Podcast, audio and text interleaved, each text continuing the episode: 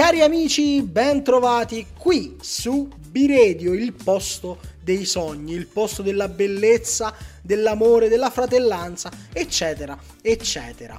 Io sono Nicola Ruggiero, vi do il bentornato, insieme a me c'è il signor Eddie Dry. Ma salve, caro Nick! Come va Eddie Dry? Come stai oggi? Ah, benissimo, iniziamo un nuovo mese, oggi è il primo di aprile. Primo di aprile, un, un augurio a tutti i pesci di aprile, anche di marzo e di maggio, volendo. Ma Eh, non so se Trote, avete, salmoni. ave- non so se avete notato che io vi ho presentato solo il signor Eddie Dry. Infatti oggi, ma mo facciamo andare un attimo la sigla, poi Eddie Dry vi spiega perché oggi manca uno di noi. Non so se avete notato, ne manca uno. Forse non si sente tanto la mancanza perché non è così importante Ma che no, ci sia. ci- Però mo vi spiega lui, mo la sigla, la sigla e poi vi spiega. Se sei troppo serio e il tuo amore giornaliero è medio, tu la devi cercare, tu la devi ascoltare. Dio. E non ti tedio. E dopo esserci deliziati i padiglioni auricolari con i nostri amici in Cantastorie, vi diciamo, io e Nicola, vi diciamo che eh, purtroppo oggi eh, il nostro terzo collega podcastatore non poteva essere qui con noi a condurre per, eh, per Eh no. vari suoi motivi Per personali. impegni sopraggiunti. Però tuttavia, sopraggiunti, impegni, siamo comunque in un certo senso in tre perché eh, questa puntata abbiamo un ospite Eh sì, che è venuto a parlarci di, di qualcosa che scoprirete. Ti piace una ragazza ma lei ti ha detto di no? Vorresti che diventasse la donna dei tuoi sogni in ogni modo possibile? Allora, corri in edicola! È uscita la rivista che fa per te! Da oggi in edicola c'è Stalking. Con Stalking imparerai velocemente come ridurre allo stremo il tuo obiettivo, perseguitandolo, generando stati di paura e ansia, arrivando persino a compromettere lo svolgimento della sua normale vita quotidiana. Nel prossimo numero di Stalking, le telefonate, quante farne al giorno? Il pedinamento, tutti i segreti per farlo al meglio. SMS, mail o WhatsApp, quale mezzo è migliore per tormentare la tua vittima? E con il prossimo numero di Stalking, in regalo un telefono intestato a un prestanome per non farvi scoprire. Stalking. Corri in edicola. Eh, uno Una sponsor rivista che avrei Sì. volentieri, magari. Però, oh, Si vede, non era- siamo sempre... Il nostro era conto corrente è sempre al verde, quindi... Comunque... Allora, Eddie Dry, eh, eh, sveliamo chi è l'ospite di oggi. Dici chi è questo figuro. Insieme a noi date il benvenuto a Andrea Porello. Mamma mia, non se l'aspetta. Pesce d'aprile! Sorpresa! Incredibile, sembrava non dovesse, invece c'è.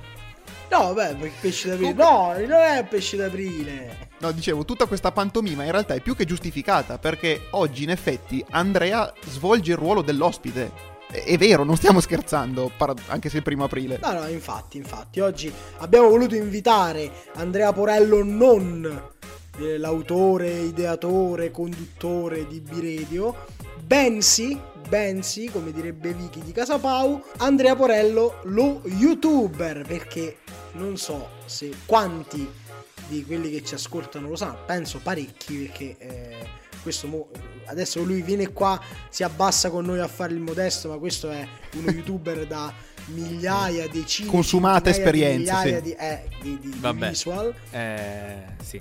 Eh no, vabbè, è così, Eh, è così. Eh, no, bisogna, bisogna dire le cose, bisogna dirle. E allora, visto che volevamo fare una puntata a tema YouTube, che rimane ad oggi il mio social preferito, per esempio, abbiamo voluto invitare proprio lui. E la mia domanda è: tu che ce l'hai fatta a fare nella vita lo youtuber? Com'è? Era il mio sogno da quando ero piccolo. Raccontalo a noi che lo abbiamo sempre sognato, che stiamo ancora e staremo per sempre da quest'altra parte. Com'è? È una faticaccia, ragazzi. Eh, vabbè. Eh, eh, bisogna, Eccola. bisogna dire le cose come stanno perché una volta che ci arrivi ti- te lo devi mantenere. YouTube è, è veramente un, eh, un mondo talmente vasto che come acquisti notorietà la puoi perdere in un batter d'occhio. Adesso parlo come Filippo Mangero che c'era la scorsa puntata. Devi avere quasi un'impostazione aziendale, nel senso che devi riuscire a capire quando e come pubblicare certi tipi di contenuti e quando mollare e quando prendere di più polso della situazione, cioè quando, quando allentare e quando tenere di più la presa.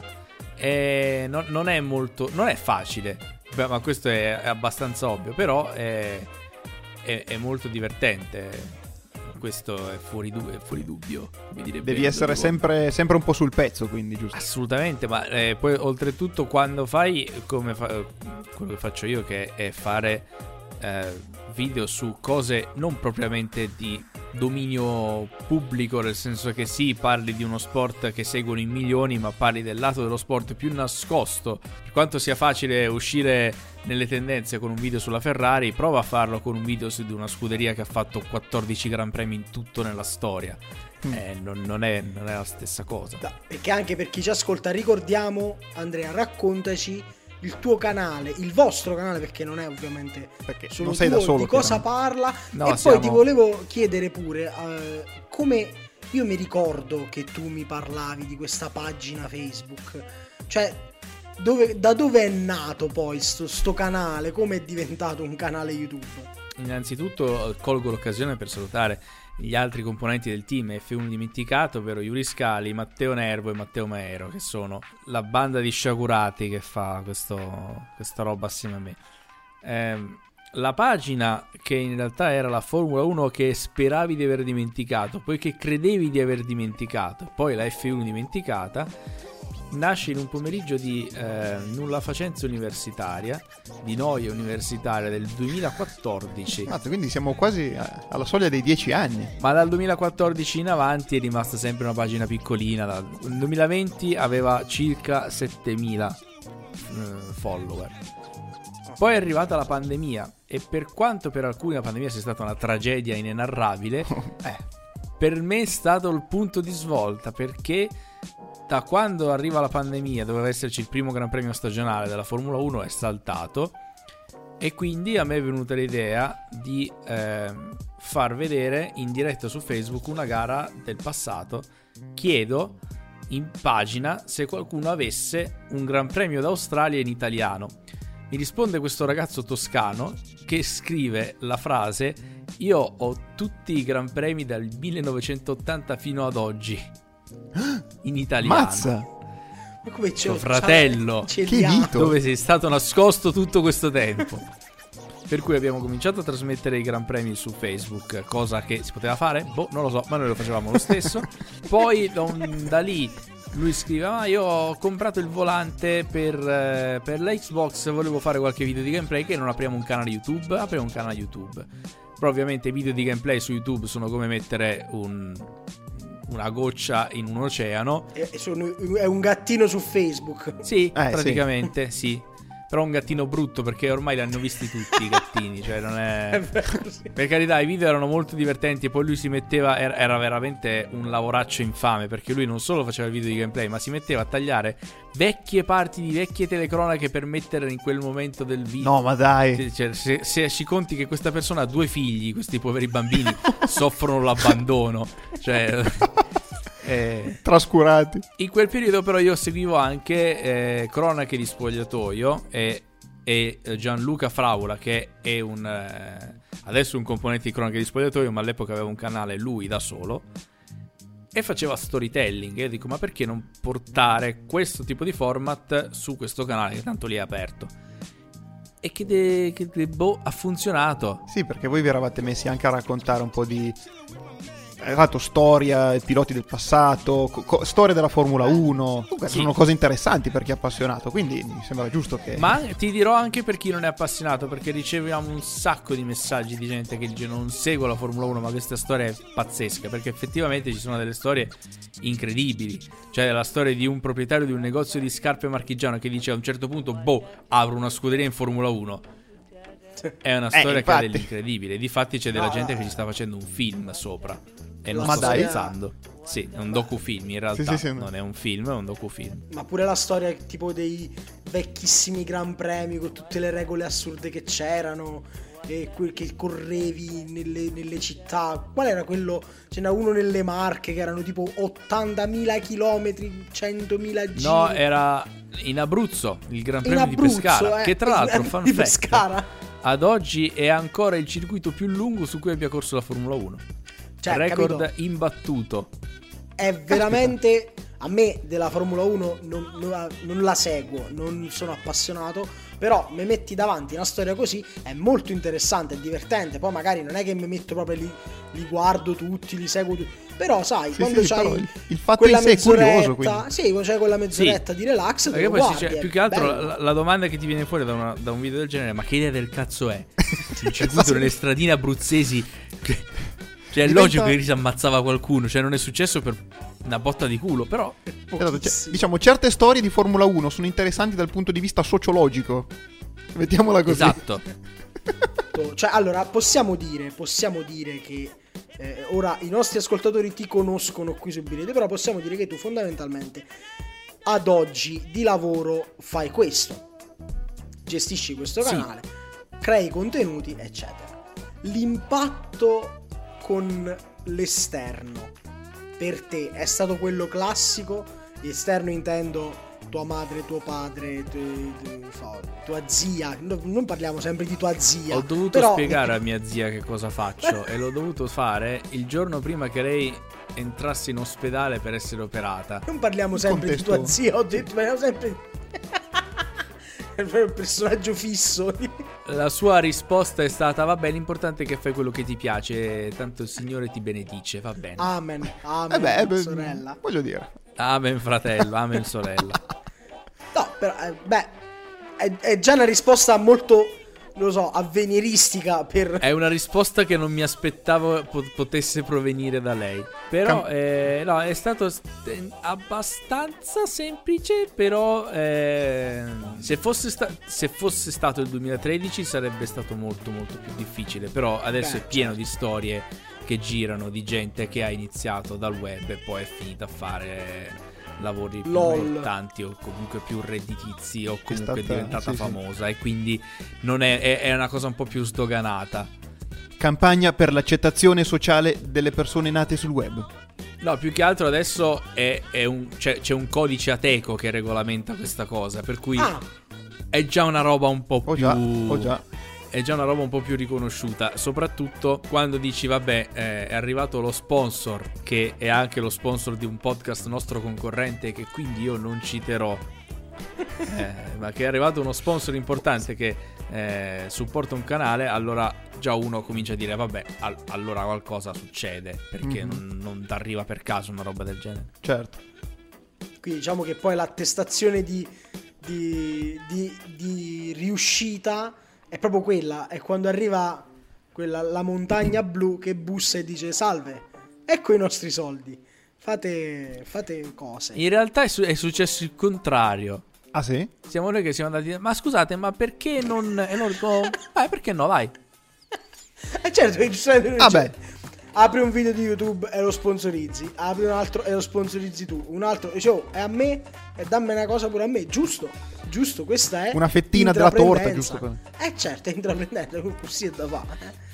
È giusto. Tanto, cioè, la, la mia, la mia idea è che il business di quel tipo di servizio, quello della montagna blu, eh, prima o poi implode. Quindi finché funziona. Ah sì, tu sei tu hai questa No, secondo me, tempo qualche anno verrà fuori qualche legge europea che dice: "Mm, però vedere i contenuti con le VPN da altri stati eh, limita la creatività. Uscirà fuori, secondo me, prima o poi una roba del genere. Per cui, finché adesso si muove in una zona grigia per quanto riguarda il vedere contenuti, a parte tutto il discorso della sicurezza che effettivamente funziona ed è molto utile, ma non quella in particolare, qualsiasi servizio di VPN. Però, vediamo, vediamo. Va bene, ci riserviamo qualche altra domanda per la seconda parte della dell'intervista ad Andrea Porello. Ah, Che, che emozione intervistare un vai, youtuber. di- di dire successo. intervista Andrea Porello. Ah, mi sento emozionato. Dai, infatti è molto bello vedere come eh, anche per me venire ospite e vedere come si svolge dietro le quinte di un podcast così famoso, cioè per me è una cosa Grazie, emozionante. Grazie Andrea, un giorno potresti entrarne a far parte anche tu se vuoi. Ecco, magari il tuo canale ci può aiutare a venire fuori un po', no? Niente, zero, vabbè, non porta. No, vabbè, ma direi, direi di passare da- dalla cultura di internet alla cultura artistica perché stiamo per tornare ad avere un collegamento con un nostro grande, grande inviato che ci parla di solito di mostre di arte e diamo di nuovo il benvenuto in collegamento al nostro Gaetano interrotto. Pronto Gaetano? Pronto Eddie, buonasera, buongiorno a tutti gli amici di B-Radio. Oggi mi trovo a- ad Amsterdam e sono molto felice di essere tornato qui come vostro inviato. Ah, che bello, che bello risentirti. Ah, sì, sì, che bello, che bello risentirti. Siamo prontissimi a sentire cosa ci racconterai dalla capitale dell'Olanda. E beh, sono qui apposta Eddie sperando che in questo periodo in cui non ci sono stato le cose a B-Radio siano un po' cambiate, magari è un po' migliorato anche un po' diciamo l'ambiente della trasmissione, ma comunque, ma comunque No, perché dicevo- dici questo? No, no, vabbè, no, dicevo così per dire, dicevo così per dire, adesso vi racconterò perché mi trovo ad Amsterdam, perché mi trovo nello spazio culturale del Rijksmuseum, eh, dove in programma fino al 4 giugno 2023 ci sarà la mostra eh, interamente dedicata a eh, Johannes Vermeer, una mostra che offre, Che offre un insieme di 28 capolavori, la più grande raccolta di dipinti di Vermeer mai presentata. Posso continuare, di dai, posso continuare o dobbiamo... No, no, no, per- perché? E come perché? Stavi raccontando di sta mostra, scusa. Sì. No, pe- mi sembra il 2021, mi sembra il 2021, dimmi un po' tu. Non capisco Eh. perché dici questo. Allora, dicevo, l'esposizione dedicata a uno dei più grandi talenti olandesi del 600 è stata realizzata in collaborazione con Mauritius dell'AIA. Entrambe le istituzioni hanno lavorato per, Per studiare, analizzare e presentare al meglio le opere di questo leggendario artista. Io non lo so, ma come dobbiamo fare? Continuo, Eddie Dry, continuo, continuo, non mi interrompere. Il percorso include alcuni No, no, tra i no, più famosi dipinti realizzati da Vermeer durante il XVII secolo, conosciuto anche come secolo d'oro olandese. Per- perché, ti, perché ti fermi? Non, Posso continuare? non- non so se c'è un problema di audio, Gaetano. No, voglio capire se posso continuare. Io continuo. Ma certo. Queste opere sono state prestate da una serie di grandi istituzioni internazionali e tra questi saranno presenti la, La ragazza col turbante con di il Mauritius, turbante del- il geografo del Stade Museum, Francoforte sul Meno, la donna che scrive una lettera alla presenza della domestica della National Gallery of. Ireland a Dublino e la pesatrice di perle. Vabbè, allora, ma se lo fai tu, allora- ma scusa, ma sei a Amsterdam, pure tu sei qua e di Drai, sei qua No, no, sei no, siamo quel in studio- sperduto? Oh. No, siamo qua in studio. Allora, fammi Io, continuare. Nicola e, e come ospite Andrea. Come rivela il direttore generale del Rijksmuseum di Amsterdam, Tico Dobbis, Vermeer è uno dei pittori più famosi dei Paesi Bassi insieme a Rembrandt, Van Gogh e Mondrian. Continuo a non capire, Gaetano. Non pensavo che così tanti musei fossero Disposti a prestare i loro capolavori, per questo siamo incredibilmente grati. Ma soprattutto il volto di Vermeer che ha incantato il mondo. Tra i dipinti protagonisti è presente anche The Milkmaid, il quadro che dopo, secondo le ultime ricerche, ha rivelato scoperte Eh, sorprendenti. va, vabbè, capito, abuela, ciao. Basta. No, pro- pronto Gaetano, pronto? Pro- pronto? Non lo sento più, regia. Nicola, tu lo senti? Io non, so se... No, veramente. Vabbè, eh, noi- Credo sia caduta la linea. so. Vabbè, noi ringraziamo, ringraziamo Gaetano Interrotto per averci parlato di questa bellissima mostra di, di Vermeer. Se vi capita di passare ad Amsterdam, andate a visitarla. Certo, poveraccio lo maltrattate sempre, vabbè. Non capisco perché dice... Perché lo maltrattate, perché lo maltrattate. Ma no, per- non capisco per- perché diceva tor- siamo tornati indietro. Cosa voleva beh, dire secondo te? quello- eh, l'ho capito io, l'ho capito che voleva dire. Ma torniamo al nostro, al nostro gradito ospite che poi ospita invece. Adesso tu ci hai parlato del fatto che bisogna stare eh, fa- fare occhio a come gestire l'uscita dei, dei video, dei contenuti, come immagino anche come rapportarsi con tenere d'occhio cosa fanno gli altri. La concorrenza, esiste una concorrenza comunque. È esistita Come considerata? dopo che noi siamo nati perché noi siamo stati eh, molto bello trendsetter prima di noi nessuno faceva quel tipo di contenuti. Poi dopo youtuber anche più grandi molto più veramente molto più grandi si sono messi a farlo. Segno che comunque funziona. E qualcuno ha detto ah funziona copiamo Eh, no, copiare no, mai, mai successo. Però che No, eh, si no. siano trattati gli stessi argomenti, poi alla fine gli argomenti, gli argomenti sono quelli, ragazzi. Non è che ci si può inventare le cose. Si dice, non è che si casca Fa molto, molto lontano strano in ogni che, caso. che tra tutte le cose che si potevano trattare si sono scelte, si scelte La- quelle, la, però. la storia della carriera artistica di Andrea Porello è essere copiato in continuazione da tutti, da sem- tutti in qualunque sì. contesto. Mi è successo con un Ti è podcast successo con un recentemente, podcast, proprio. pure a me. Strano. No, davvero? sì, a volte sì. Ma non si fa, che brutto. No, io invece ti volevo chiedere, no? Cioè, tu ti svegli la mattina, c'hai delle- dei, dei video da registrare, delle ricerche da fare, dei video da montare, eccetera. Al di là del, diciamo, della parte artistica, della parte creativa, in cui tu ti metti davanti alla telecamera con impieghi le tue capacità per creare un contenuto. Poi c'è tutta la parte di la backline, diciamo, no? C'è tutta la, la registrazione, il montaggio, eh, Montaggio. tutta la fase di produzione. Te ne occupi tu, solamente tu, siete, ve ne occupate tutti e com'è rispetto alla parte creativa? Cioè è la parte che dici, oddio che palle, mo devo montare il video oppure... Allora, ehm, il team si articola in scrittura, eh, regia, montaggio e distribuzione. Per cui c'è la scrittura che non quasi mai compete a me, perché il montaggio prende via tan- tanto di quel tempo e tanto di quell'energia vitale e visiva, perché comunque vuol dire stare davanti a due schermi per otto ore, anche più Mhm. eh, che non, quasi mai lo faccio io. La regia nemmeno, perché che mi faccio la regia da solo? No. Eh, per cui c'è un membro del team che viene periodicamente a casa mia a settare lo studio, le luci, la macchina, la, la presa e a dare il tempo della narrazione. Si tiene lo script. Prima facevo tutto io, da un anno a questa parte più o meno eh, no, perché ho anche notato che migliora la qualità se non sei solo tu che- che te ne prendi cura. Chiaro? Eh, Quindi questo mio amico, amico del podcast, che si prende la briga di venire qua, eh, settare, si è studiato dei rudimenti di regia, di illuminazione, di fotografia eh, e mette il suo savoir-faire eh, all'interno di questo, di questo progetto. Poi il montaggio è, la parte che faccio io perché è la parte che mi diverte di più, soprattutto quando devo inserire dei meme molto simpatici.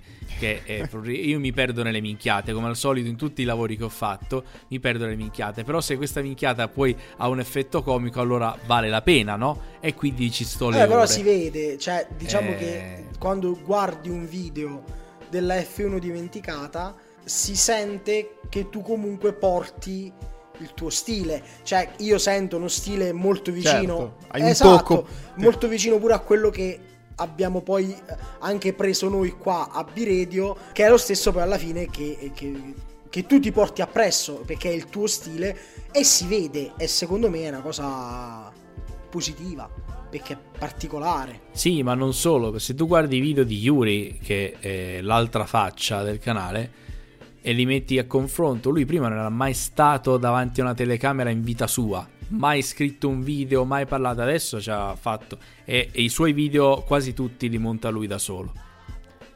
Per cui anche lì c'è uno zompo di qualità incredibile.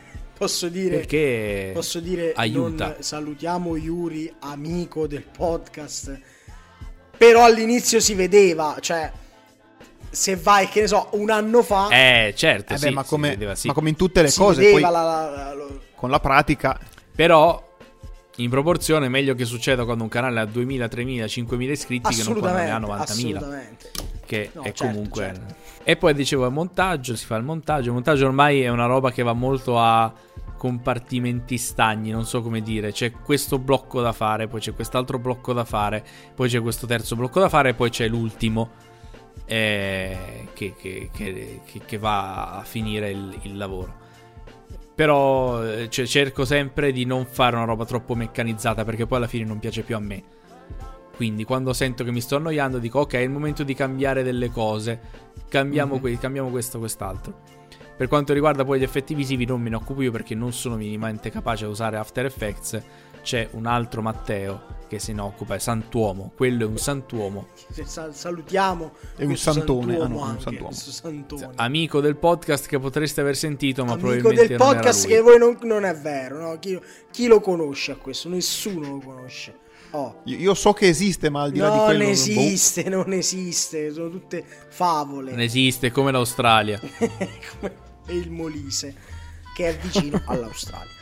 E, no, volevo invece chiederti eh, il momento, cioè diciamo il ricordo, non il ricordo più bello, però la cosa più bella che avete fatto sul canale, la cosa che più di tutte ti ha lasciato una... non lo so, tra le interviste che avete fatto a vari, a vari personaggi della Formula 1, alle gite che ogni tanto andate a fare, andate nei circuiti a, a- fare un po' i cosi là, diciamo, i, i Eh sì, buffoni, eh sì.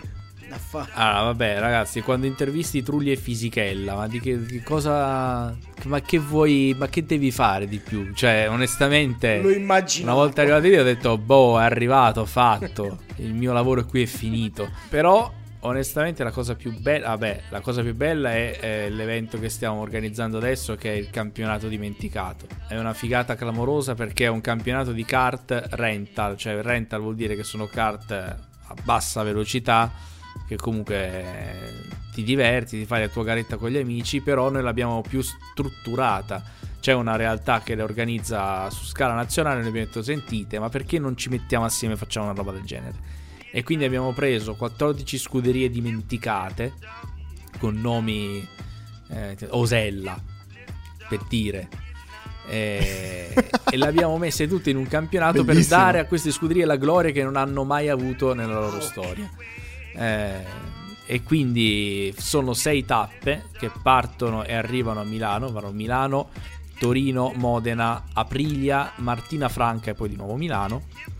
E, e tra l'altro, cosa incredibile, cosa proprio oggi sono state aperte le, le iscrizioni per la prima tappa, sono quasi finite. Così al brucio, proprio... Noi eravamo lì. Eravamo lì che vedevamo iscrizione acquistata, iscrizione acquistata, iscrizione il segno che comunque, oh, raga, la gente vuole correre. Piuttosto Bello. che stare a casa a vedere quanto fa pena la Ferrari, vai, vai tu nei circuiti. E poi, vabbè, In abbiamo- prima persona, il brivido Abbiamo della realizzato pista. un video a Imola nell'autodromo dove per una mattina, anzi per due, perché una che siamo andati ha piovuto come se magari piovesse in Piemonte così. Quindi abbiamo avuto per due mattine l'intero autodromo a nostra disposizione per girarci un video che poi uscirà al, al 25 mia. aprile, credo. Stai dentro una pista dove ci sono stati nomi clamorosi del motorsport, è, è una roba. Eh beh, diciamo che sono, sono emozioni riuscire ad arrivare a certi, a certi livelli da quello che era partito come sostanzialmente un, un hobby. O stare, o stare in, una, in una macchina da 329 cavalli guidandola con sul sedile del passeggero un ex pilota di Formula 1, quello devo dire è stato abbastanza straniante più che emozionante. Dici, è un'esperienza inusuale. Diciamolo così. Ma sì, perché non, è- non sta succedendo, cioè non è vero. Ma quanti, quanti sono 390 cavalli? Cioè, ma non una me cosa- l'immagino neanche. non lo so, però ti, ti posso dire che pioveva, tal- pioveva, ma la macchina era talmente boh, perfetta che io non l'ho sentiti. Cioè, erano- e per me era normale a un certo punto andare a 200 all'ora in rettilineo. Che Ma figata! sì, va. Sì, Già che c'è, facciamola andare. Vabbè, bello, bello. Eh, scusa, ma mica, Eh, certo. mica voi. Io non ho più domande. Eddie Dry, hai domande da fare al nostro gradito ospite? Che, che facciamogliele adesso perché chissà poi quando potrà tornare. Eh, sì, Non- sì. non Eh, chi lo sa, poi...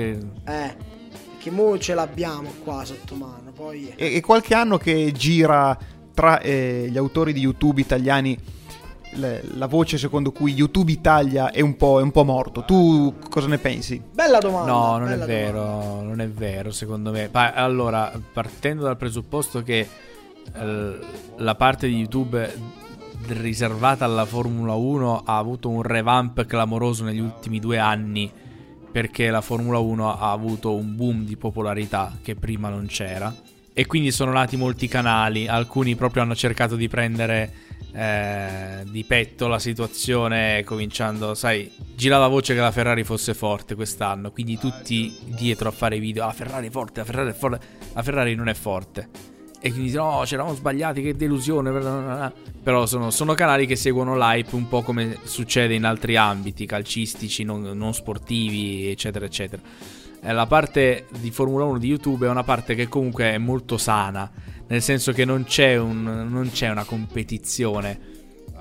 Anche perché non, non, ce n'è bisogno, tu racconti una competizione. YouTube Italia in sé, secondo me, ha avuto una distinzione, cioè una scissione tra chi lo fa proprio di lavoro, ma lavoro serio, tipo i big, come si dice, no? Yotobi, i Jackal, eccetera, eccetera, tutti questi nomi che erano famosi eh, per fare video dalle loro camere, che adesso non sono più nelle loro camere, ma hanno una troupe, una casa di produzione, eccetera, che fanno contenuti di qualità eccelsa, ma su YouTube, e quelli che sono rimasti nella versione più artigianale di YouTube, che è quello che fa vivere la piattaforma alla fine, no? È chiaro. E per cui secondo me non è morto. E, è chiaro però che con dei nomi così grandi, te, te che devi fare un, un salto, eh, è molto più difficile farlo. Eh lo so, però poi alla fine diciamo io che sono un... sono sempre stato un seguace di YouTube Italia da ormai più di dieci anni praticamente e poi alla fine chi, sapu- chi, ha saputo trasformarsi, chi ha saputo professionalizzarsi, c'è ancora oggi su YouTube e io ancora guardo i suoi video. Poi ne seguivo tanti altri certo, che sì. mano a mano sono scomparsi, boh, vuoi perché hanno cambiato strada, vuoi perché non hanno retto il passo o non gli è interessato più, che ne so. Ci può anche stare, qualunque cosa. Non è un. Sì, Però... Oppure sopraffatti dalla pressione, vedi Favij con tutti i suoi trascorsi. Eh certo, pure c'è quest'altro, c'è quest'altro aspetto pure, effettivamente. Eh ma perché se vedi Favij è arrivato in un momento, è arrivato proprio nel momento di switch di YouTube, quando appunto sono passati tutti dalla cameretta alla troupe. E lui esatto, è partito già con la troupe, cioè, capito? Lui è partito già con la mentalità sì di dover sfondare, di dover arrivare lontanissimo. Mirando alto. E là te bruci, probabilmente. Probabilmente lì, se miri troppo alto, te bruci subito. Perché un po' di gavetta, anche in questi casi, te la devi fare. Poi va bene, va male, è un lavoro creativo che appunto può andare bene, può andare male. Non... E invece la, il vostro rapporto con... Avete rapporti con altri youtuber? altri... Sì, sì, ha voglia. Nel senso, capito? C'è, c'è, avete una vostra community. Tanti. Allora, con, eh, con, un paio abbiamo proprio un gruppo WhatsApp che fa proprio per, per sparare le cazzate durante le gare. Proprio gruppo per i meme, solo per i meme. Fate quello, certo. Facciamo quello. Eh, con altri ci, ci, siamo conosciuti quando siamo stati a dicembre a Maranello. Abbiamo deciso due giorni prima andiamo a mangiare un pranzo a Maranello partiamo, andiamo. E quindi siamo partiti, siamo andati a fare un pranzo a Maranello e eh, c'è un ragazzo che, che fa lo youtuber un, un, che in realtà come lavoro fa il, il, sim racer, cioè lui corre nei simulatori. Lui eh, fino all'anno scorso lavorava per la Ferrari come allenatore dei piloti dei simulatori praticamente. Caspita, oh. E lui abita lì vicino, gli abbiamo detto "Senti, noi siamo qua". Lui ha preso la sua macchina solo perché c'eravamo e è venuto è bellissimo. Cioè, mm, sono, sono cose. Sono cose. E comunque sì, no, diversi. Poi comunque, eh, soprattutto quelli che stanno nel, nell'ambito Formula 1, sono molto giovani. Infatti noi siamo i vecchi della situazione. Ammazza. Primo perché parliamo di, di, di cose vecchie ah. e poi perché siamo più vecchi noi proprio di questi qua. Mo- di molti, di molti, non di tutti, di molti. Vuoi sentirti vecchio? Sei già un nonno. Sei e quindi tipo, ti, ti, invitano a fare. Ah, facciamo il Fanta Formula 1 assieme. Si guardi, questo è del 2004. Ma cos'è? cosa vuol dire 2004? Che Quando cosa è il 2004? È fisicamente un anno? Nel 2004 eh, già, tu eri già vecchio nel 2004, cioè una cosa. Quindi due anni su YouTube ti rendono già il nonno della tua community. Perfetto, benissimo. È, è queste società che fagocita tutto, capito? non ti accorgi dello scorrere del tempo. Stanno... Però, se, però comunque eh, che, che, la piattaforma premia è vero, cioè c'è poco da dire. Se un contenuto funziona, la piattaforma dice: mm, Io adesso provo a lanciarlo nei, nei suggeriti di chiunque. Se funziona, te un ritorno ce l'hai. con un paio di video, anzi più di un paio di video, è successo, effettivamente succede, funziona, è vero. Per cui, eh, per quanto si dica dell'algoritmo di YouTube, eh, però almeno l'algoritmo YouTube è quello che funziona meglio di tutti, perché se Netflix, se Spotify mi continuano a riproporre sempre gli stessi contenuti perché dico vabbè ti, ti piacciono, vado sul sicuro. Per cui io mi ascolto sempre la stessa canzone di De André, le stesse quattro canzoni di Max Gazzè, eccetera. Io su YouTube ogni Qualcosa giorno nuovo, scopro sì. gente nuova. È vero, sì, è vero. E che la qualità viene ripagata, poi lo, lo dimostrano i brand che ti chiamano. Cioè, se tu prendi uno come Nocoldiz, che fino a qualche anno fa era bannato e adesso fai video sul canale di Prime Video, Certo. importante, voglio dire. Ma io invece ho una domanda tecnica su una cosa che ti- eh, te la volevo chiedere, in- cioè una cosa che ti volevo chiedere, visto che stiamo parlando di questo, te la chiedo. Ma Lo dico o non lo dico? Ma sì, lo dico. Ah, Sì, tanto non c'è nessuno che ci sente. di- adesso forse un po' meno, c'è stato tipo un paio di mesi che su, su ogni video di YouTube, tipo un coppa 10 minuti di video, c'erano 8 pubblicità. Era avido chi ha messo il video? O a un certo punto Eh. YouTube ha messo tantissime pubblicità? Mo mi pare un po' Dipende dalla lunghezza del video. Se il video è lungo, YouTube di default ti mette un sacco di pubblicità. Poi sei tu che dici, "Mm, allora aspetta un attimo perché se un video di 40 minuti che ci siano 7 stacchi pubblicitari non va bene. Quindi tu vai a, a modificare, YouTube dice, oh guarda che se fai così le entrate pubblicitarie calano. E dico, vabbè, me ne frega niente, Chiaro. però se, se- se ci deve essere del video in mezzo alla pubblicità allora non lo carico. No? No, c'è stato un, pe- c'è stato Eh, un momento però in- se tu non ci fai attenzione di default YouTube mette la pubblicità se i video sono lunghi YouTube mette più pubblicità però la fa- lo fa con eh, una impostazione nel senso che ne so adesso ti, ti do un esempio YouTube va mette la pubblicità ogni 10 minuti perché si tara sul fatto che molti video durano 10 minuti Ok. e quindi dice vabbè ogni 10 minuti io metto uno stacco però è chiaro che su un video di un'ora non ci sta mettere 10 pubblicità e, e quindi sei tu che poi devi andarle manualmente a modificare No, perché c'è stato qualche video, ma qualche tempo fa, che tipo ogni 5 minuti, pom, una pubblicità, pom, una... ma era fa sordi, è giocavi, cioè, ti- sei- hai bisogno di sì soldi. in realtà lì è momento. anche il- l'obiettivo è duplice nel senso dice vabbè non le vuoi pubblicità eh, comprati il premium dai fatti il premium costa solo 20 euro al mese no guarda, ti chiederei di esprimere pubblicamente cosa pensi di YouTube Premium. Magari non puoi parlare di cosa pensi. Magari potrebbe essere censurato. Se volete Premium. farvelo, fatelo. Io l'ho fatto soltanto per un mese gratuito e ho detto, beh, posso ascoltare i video quando blocco il telefono. E Per cazzi. questa cifra mi sembra un po' poco. Cioè, io per questa cifra dovrei essere nello studio del mio youtuber preferito a vederlo girare i suoi video. Allora sì, avere un allora senso. avrebbe senso. Quello sì. Però così no. Va bene, io non ho altre domande da fare. al Vostro onore, vostro ospite. onore, non ho altre domande. E allora andrei ad ascoltare. Ah, vabbè, Andrea lo salutiamo troppo. Eh, non Sì. facciamo queste cose. Lo salutiamo Rimane dopo. ancora Ah, qui con sì, noi. dai, ad ascoltare rimane, prima il trailer e poi concludiamo. Vai.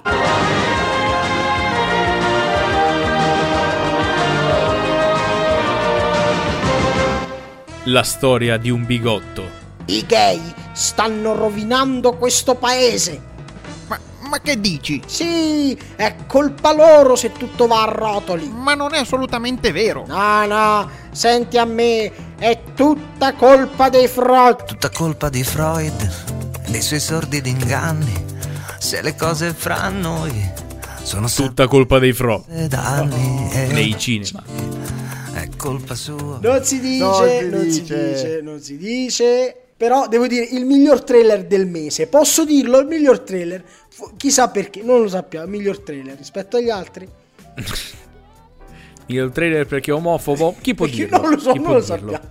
Non l'abbiamo, noi non l'abbiamo detto che è co- però, Però- miglior trailer. Allora andiamo a concludere questa puntata eh, salutando il nostro ospite e a questo punto io direi che la canzone della settimana ce la può dare proprio lui in quanto random. Ah, io? Eh sì, dalla tu. Ma sì, questa- è random, giro- quindi va bene. Ti concediamo questo grande onore. Ah, io mi ero estraniato da questa cosa perché Non pensavo di... Allora, aspetta. C'è sempre Nasorn, Elefante, Crocodile, volendo. No, no, no, abbiamo già mandata quella. già mandata. Allora, facciamo così. Siccome si parla di Formula 1, io andrei su canzoni riguardanti la Formula 1. Cioè, riguardanti la corse, Formula il mondo 1. delle corse. Eh, eh, le- le- allora, c'è, c'è una playlist che, ho, che, che- che io ho, che si chiama Race Week. Sono canzoni che si ascoltano, che mi ascolto durante il, eh, il weekend di gara. E ce n'è una che non c'entra niente eh, con la Formula 1, Ecco. però è in questa playlist, quindi la, la uso. E, e quindi vi propongo per questa puntata di B-Radio Starlight dei Muse. E allora siamo arrivati proprio alla fine di questa puntata un pelino inusuale in cui uno di noi tre è stato ospite. Noi vi ringraziamo per essere stati in nostra compagnia e vi diamo appuntamento non sabato prossimo perché facciamo una piccola pausa per, eh, per Pasqua. Ci risentiamo il 15 di aprile. E vi ricordiamo che potete ascoltare tutte le puntate su Spotify, Spreaker, O- ovunque, ovunque. e su fuoriritmo.it. Eh beh, abbiamo un sito giustamente. Ci sentiamo il 15, ciao! Ciao! Ar 15, ciao ciao!